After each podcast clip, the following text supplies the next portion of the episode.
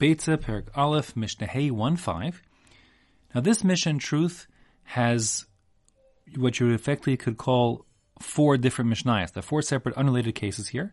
All of them revolve on halachas of Yom Tov. All of them involve machlokas between Beis Hillel and Beis Shammai. All of them halachas like Beis Hillel. All of them, Beis Hillel is the lenient opinion as usual. But they're really four standalone cases. Um, I also just want to add before I speak that out that um, in the the Gemara itself, it's broken up and actually even ordered differently than in our Mishnah here. So the order doesn't follow the Gemara. I mean, the Bartanura's order is like the Gemara, not like we have in front of us. But all that said, I'm going to learn the Mishnah based on the text everyone has in front of them. Four separate cases in this order, and that's that. Okay? So the first case is, we'll refer to the case about the trisin. A trease is a door that closes off uh, like a movable cupboard in which salespeople, merchants keep their spices and so on, their wares. So the question of our Mishnah will revolve around the permissibility of opening and removing and then closing and reinserting and reattaching the doors of such cupboards. Okay? Now the potential problem here is the malacha of stira and binyan, of demolition and reconstruction or construction, which are two of the 39 malachas.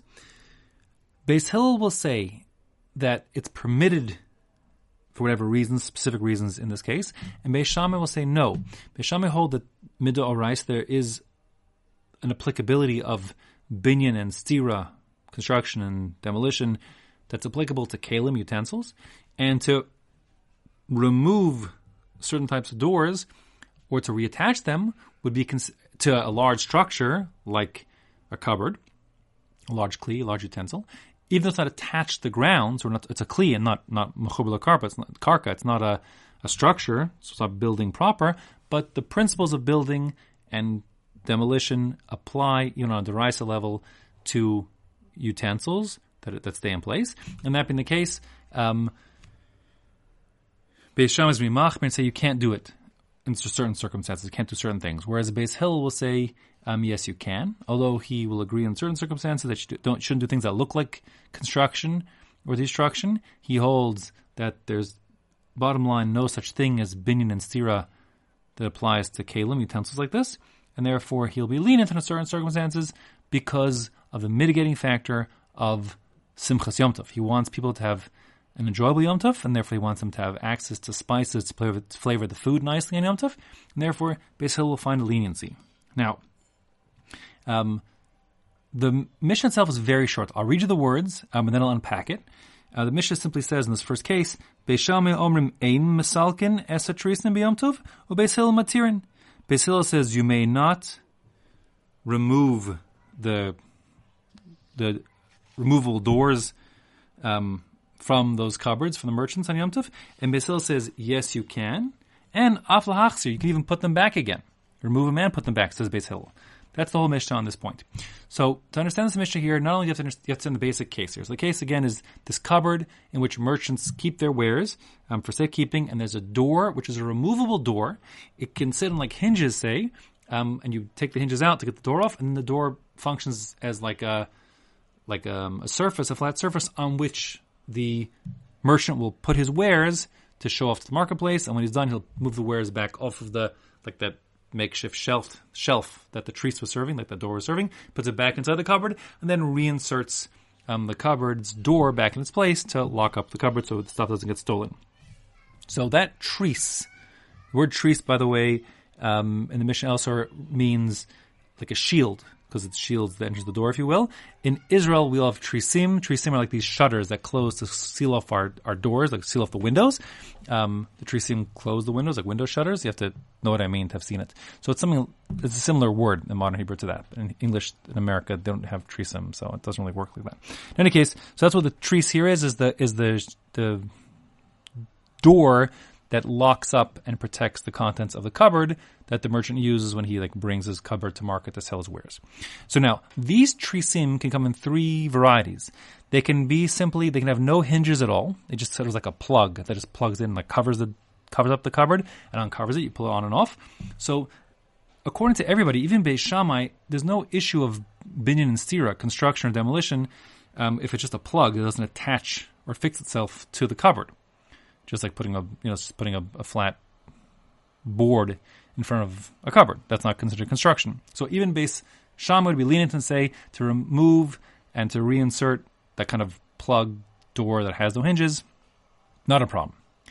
On the flip side, you have a certain kind of, of uh, cupboard door, if you will, that has two hinges. The way that the Gemara describes it, and unfortunately here, it's has it's um minhat stud has two tzirim, two hinges, minhat studim on the sides. That means you kind of like a top and bottom hinge. Um, you, I think the most familiar in my mind setup like this is you know if you have like a if sometimes your watch face like your Casio watch face um, gets detached from the watch strap, and there's that kind of like the the pin that goes. You can sort you have to insert it to you know both on either side of the watch face like a hole, little sockets, and you insert the pins onto both sides of the sockets, and so the the, the band gets reattached to the watch face and sort of fixed there. It's kind of like that. So you have these two um, hinges on the top and the bottom on one given side of the this trice, this door, and it kind of can lock into place on the cupboard. So in that scenario, to put that back in place, according to um, the way that the Bartanura learns, like uh, like Rashi, that's that's going to be forbidden, um, because that although it's not prop, it's not really binyan, not really construction. It sure looks like it, it feels like it, um, and therefore it really will be forbidden midrabanan.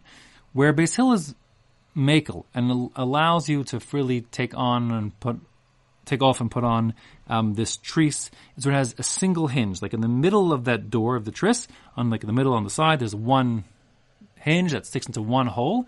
So it holds it in place, but like loosely and not really fixed. It's not so permanent of an insertion. So there, Beis Shammai say that's too close for comfort and it's forbidden midrabanan. Um, and because of the, it's, it's, not permanent, so it won't be the rice, but it's a durabanan binyan and stira. Therefore, Beis Shammai say no, you can't um, remove or reinsert the treece even with one hinge, whereas Beis Hillel say yes, you can. Although they agree in general it would be disallowed, but because of Simchas Yom Tov, we're being lenient, says Beis Hillel. Okay, so that's the case of our Mishnah. Uh, halacha lemaisa, it's a little, it's a little not quite like I described.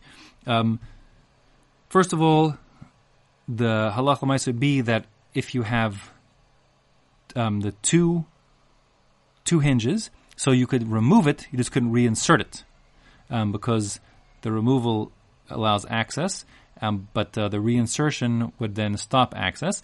And if the rationale for being lenient of Beis Hillel is to enable people to have um, Simchas Yom Tov and access to, say, the spices inside the merchant's um, cupboard, so you would ask the question, well, I understand why he allows it to be removed to provide access, but why is it permitted to reinsert it? That isn't necessary for Simchas Yom Tov. It's just protecting the merchant's wares from, you know, out of sight, so it should be, you know, not stolen. Preventing temptation. But of thieves. But Hillel hold, Beis Hillel holds that um, if we didn't let them re-seal up their cupboard with the trees, then they wouldn't agree to open it in the first place because they don't want their stuff to get stolen. So he's lenient. So halacha lamaisa shulchan aruch is going to go that you, if it has one pin, one hinge, you can take it off and put it on. If it has two, you could take it off, but you can't put it on. Um, and I said that, moreover, Beis Hillel will hold that if it's in a private home, let's say the home of the merchant, he could remove it, but he wouldn't be able to put it on because putting it on isn't necessary to protect the stuff from getting stolen. So it wouldn't inhibit him, inhibit him from opening it in the first place. Now, the reason why that ambiguity about the one hinge versus two hinge, putting it back on, la halacha lamaisa, is because the Rambam learns a little different than Rashi, the issue here. And it's not just a question of, of binyan and soser. The Rambam's concern, which is actually echoed in the Shulchan Aruch, is that um, a little different. That you, when you reinsert the hinges into the sockets, you're liable to kind of like take like a mallet and like bang it into place firmly, so it's like fixed again. And that fixing utensil, um, so it's like permanently fixed, is totally forbidden. And we're concerned you'll come to do that to fix and snugly insert those pins, and that's why it's going to be forbidden to stick two in as opposed to one, um, which would mean also Lach the Shulchan Aruch says, if there are two hinges, but the hinges fit in very loosely, and there's no such thing as like fitting it snugly in, so it's like tight. It always would come out again. No such thing as like taking a mallet to bang it exactly and snugly in, because it's just too loose of a fit. It can come in and out again. So then, even Beis Hillel would say, even with two a double hinged trees, you could have put it back in on Yom Tov because it's not really affixed in any permanent way, and no concern that you'll take a hammer to knock it into place permanently because no such thing not applicable here. Okay, that's the first case, the Mishnah, as we have in front of us. Now, the second case is a whole new thing. Um, it's talking about an Eli. An Eli, there's a couple pshatim in the Meforshim. Either it means essentially a mortar or a pestle. Uh, the pestle means like a, mortar pestle is what you use to grind. Like a, the mortar is the like the bowl, and the pestle is like the stick, which you grind in the bowl, and you put like say grains inside. You grind things up using the grinding by turning the pestle against the mortar and sort of crushing up the grains inside. So the Eli is like a large wooden thing. Maybe it's a mortar, maybe it's a pestle. The point is, it's a it's a I'm going to say, by the way, I'm going to say this not like the Bartanura, although we always follow the Bartanura. I'm leaving the Bartanura to last. Bartanura's pshat is rather strange. We learn like the other Rishonim. It's either a mortar or pestle, um, and it's muktzah under normal circumstances. Um, for whatever reasons, uh, let's say the simple pshat here, also Allah Lamaisa, is it's a klish malachtul iser. This is this mortar and or pestle device called the Eli is used for grinding up grain. You can't do that normally. You can't do that on Yom Tov. Um, and therefore it therefore it's uh, since grinding you know tchina tochen is forbidden on Yom Tov and certainly Shabbos, it's a klish malachal iser and it's forbidden to use. But the Mishnah's point here is that Beis Hillel say that yes, it's a klisha malachal iser, but you're allowed to use a klisha malachal iser utensil whose primary use is for something forbidden Yom Tov if you're using it for a permitted purpose, and we're familiar with that lahalacha.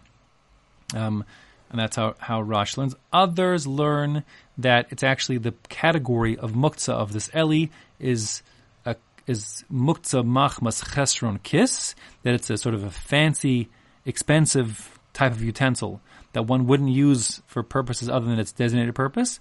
Um, that being the case, it's muktzah and, and a, something that's muktzah machmas chesron kis is, is, um, it's a, it's, you cannot use it and move it around even for guf or makomo, even if you want to use it for some permitted purpose or you want the place where it's resting, um, normally you can't move it. And according to those Rishonim, the point of Beis Hillel here is, while that's normally true, and Beis Hillel agrees to that, because of Simchas Yom Tov, we're being lenient, and we're even allowing you to move a a, kli that's muktzah machmas chesron kiss for the sake of the sake of uh, permitted purpose, for the sake of having Simchas Yom Tov. Um, lamaisa, I mean to the Mishnah side, so I'm getting ahead of myself, but halacha lamaisa, the Mishnah Berurah, the Shulchan Aruch brings both shitas, the Mishnah Berurah says, I'm not to rely on the lenient one, meaning not to move muktzah, that's muktzah machmas chesron kiss, but, uh, even for permitted uses, even for simple yom but certainly, yes, you can move a klisha malach iser, um, for a need, if you need it itself, gufo, or you need the place it's sitting on, makomo, um, as we say in our Mishnah here. So let me now Go back a second, read this Mishnah inside. It's again very, very short. Um, but here's the word say here. Beis Shammai omrim ein notlin es ha'eli likatsev alav basar. Beis Shammai say you can't take this eli to use it to cut meat on it. So either again it's the pestle, it's like a big wooden stick, which is a little strange to cut meat on that, or it's like a like more like a big like a bowl or dish, concave dish um, that's used for grinding on, and then it's a place to put your meat to cut onto. Beis Shammai say you can't move it because it's muktzah, and Beis Hillel say matirin. Beis Hillel say yes, it's permitted to move um, the eli, whether it's a the stick like the pestle or the dish like the mortar, um, because um, for simchas yom tov, and again machlokus rishonim we're talking about a klish malach iser, which be for any reason you could use it even not just simchas yom tov lamaisa, or if it's Machmas Chesron Kiss, and it's a special extra dispensation for Simchas Yom Tov that you can move this muktzah item, even though it's you know normally forbidden to move for the sake of Simchas Yom Tov. Okay, fine. That's the Mishnah really, and that's the halacha lemais like the Mishnah Berurah. You would yes for yes you could move a kli that's muktzah machmas uh, that's muktzah because it's a kli shemalachta le'eser. Normally used for forbidden things for permitted purpose on Yom Tov. That's the way to go. Halach. Um, before I move on, I got to say the Bartanura's pshat. The Bartanura learns, although it's a little peculiar, that this Eli is like a big stick, and because it's so big and heavy, it's just a stick. It's not even a kli at all. It doesn't have the status of a kli, so it's muktzah, um, like machmas gufo. It's intrinsically muktzah as a stick is. reminds me of the old joke. What do you call a boomerang that doesn't come back to you? A stick. It's just a stick. So this too is just a big stick. And sticks are muktzah. And therefore it's muktzah machmas gufa, intrinsically muktzah. And nevertheless, while Beis Shammai say, therefore you can't move it, Beis Hillel say, even something which is muktzah machmas gufa, intrinsically muktzah, you could move it for simchas yomtov. That's the Bartanura's approach, but like I said, um, it's not consistent with the Gemara, and it's not consistent with the Rishonim and the Shulchan Aruch. It's just a bit of a strange pshat altogether. Okay, fine. Now, um, the Mishnah continues on with the third of the four cases. Now we're talking about the malacha of ma'abed, of, of uh, tanning hides, also something that's totally forbidden on Yom Tov, like on Shabbos. The problem is that when it comes to um, slaughtering animals, like the, you have a, a, cow, so it's permitted to shecht the cow and slaughter it and make you know steak for Yom Tov. That's fine, um, but a great deal of the value of the cow is in the leather of the hide, and if you flay the cow and don't begin the preparations for the hide, it will start to dry out. It will be lumpy, and you will like the hide will dry in a lumpy fashion, and you will essentially lose the value of the hide because it will stop being usable as like a flat, you know, as a as a whatever a leather hide. Um, and therefore, people, Beis hill are concerned if people are going to have to sacrifice the economic benefit of the hide because it's going to go to waste. So then they will just not eat the animal in the first place on Yom Tov, foregoing their Simchas Yom Tov, which, which Beis doesn't want to happen. And therefore, the question is, is it permissible to not just shech, but flay the cow and then put the hides in such a way that they will be essentially trampled upon by, you know, in traffic, put them on a sidewalk, let's say, and be trampled upon so that they, the trampling smooths them out to some degree and allows a person not to forfeit the value of the hide itself. Base, the Mishnah side says, Beis Shammai Omrim. Beis Shammai says, no, you can't take a hide on, on, um, Yom Tov and put it, you know, on the floor in front of traffic, you know, on the sidewalk where traffic will walk by and, and step on it. Although no one's intending to, to, um, actually, you know, do the first step of the tanning of the hides, it sure looks that way, it sure feels that way. You, you know, it's the beginning of the tanning process, and therefore, Beis Shammai said, no, it's forbidden to do that.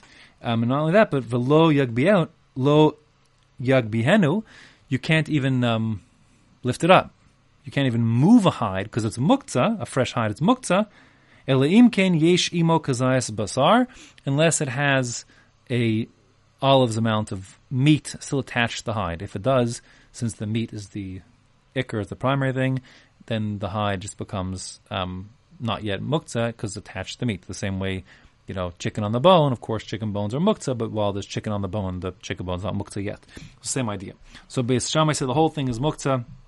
And you certainly can't put it in a place where traffic walks because it looks like you're, you know, they're making everyone do the beginning of the, of the tanning process of preparing the hides, which is the malacha dorais of ma'abed. But Beis Hill is lenient but Hillel Matirin, Hillel says yes, you can. Meaning, yes, you can. Number one, move an animal hide on Yom Tov, even though there's no meat attached to it. It's not muktzah, and you can also put it on the ground where there's traffic flowing, so that people will step on it, and that will ultimately preserve the value of the hide, so it shouldn't be lost to you. Now, Hillel agree that under normal circumstances that shouldn't be allowed because it sure looks and feels a lot like tanning, um, which is you know not allowed as one of the malachas. But Beis Hillel says, listen, if we don't let people do that, then people just won't shech the animals, won't eat the animals, will forego some chasem Therefore, we're going to be lenient. Now, an important point here is that this only applies to animals that were shechted on Yom itself.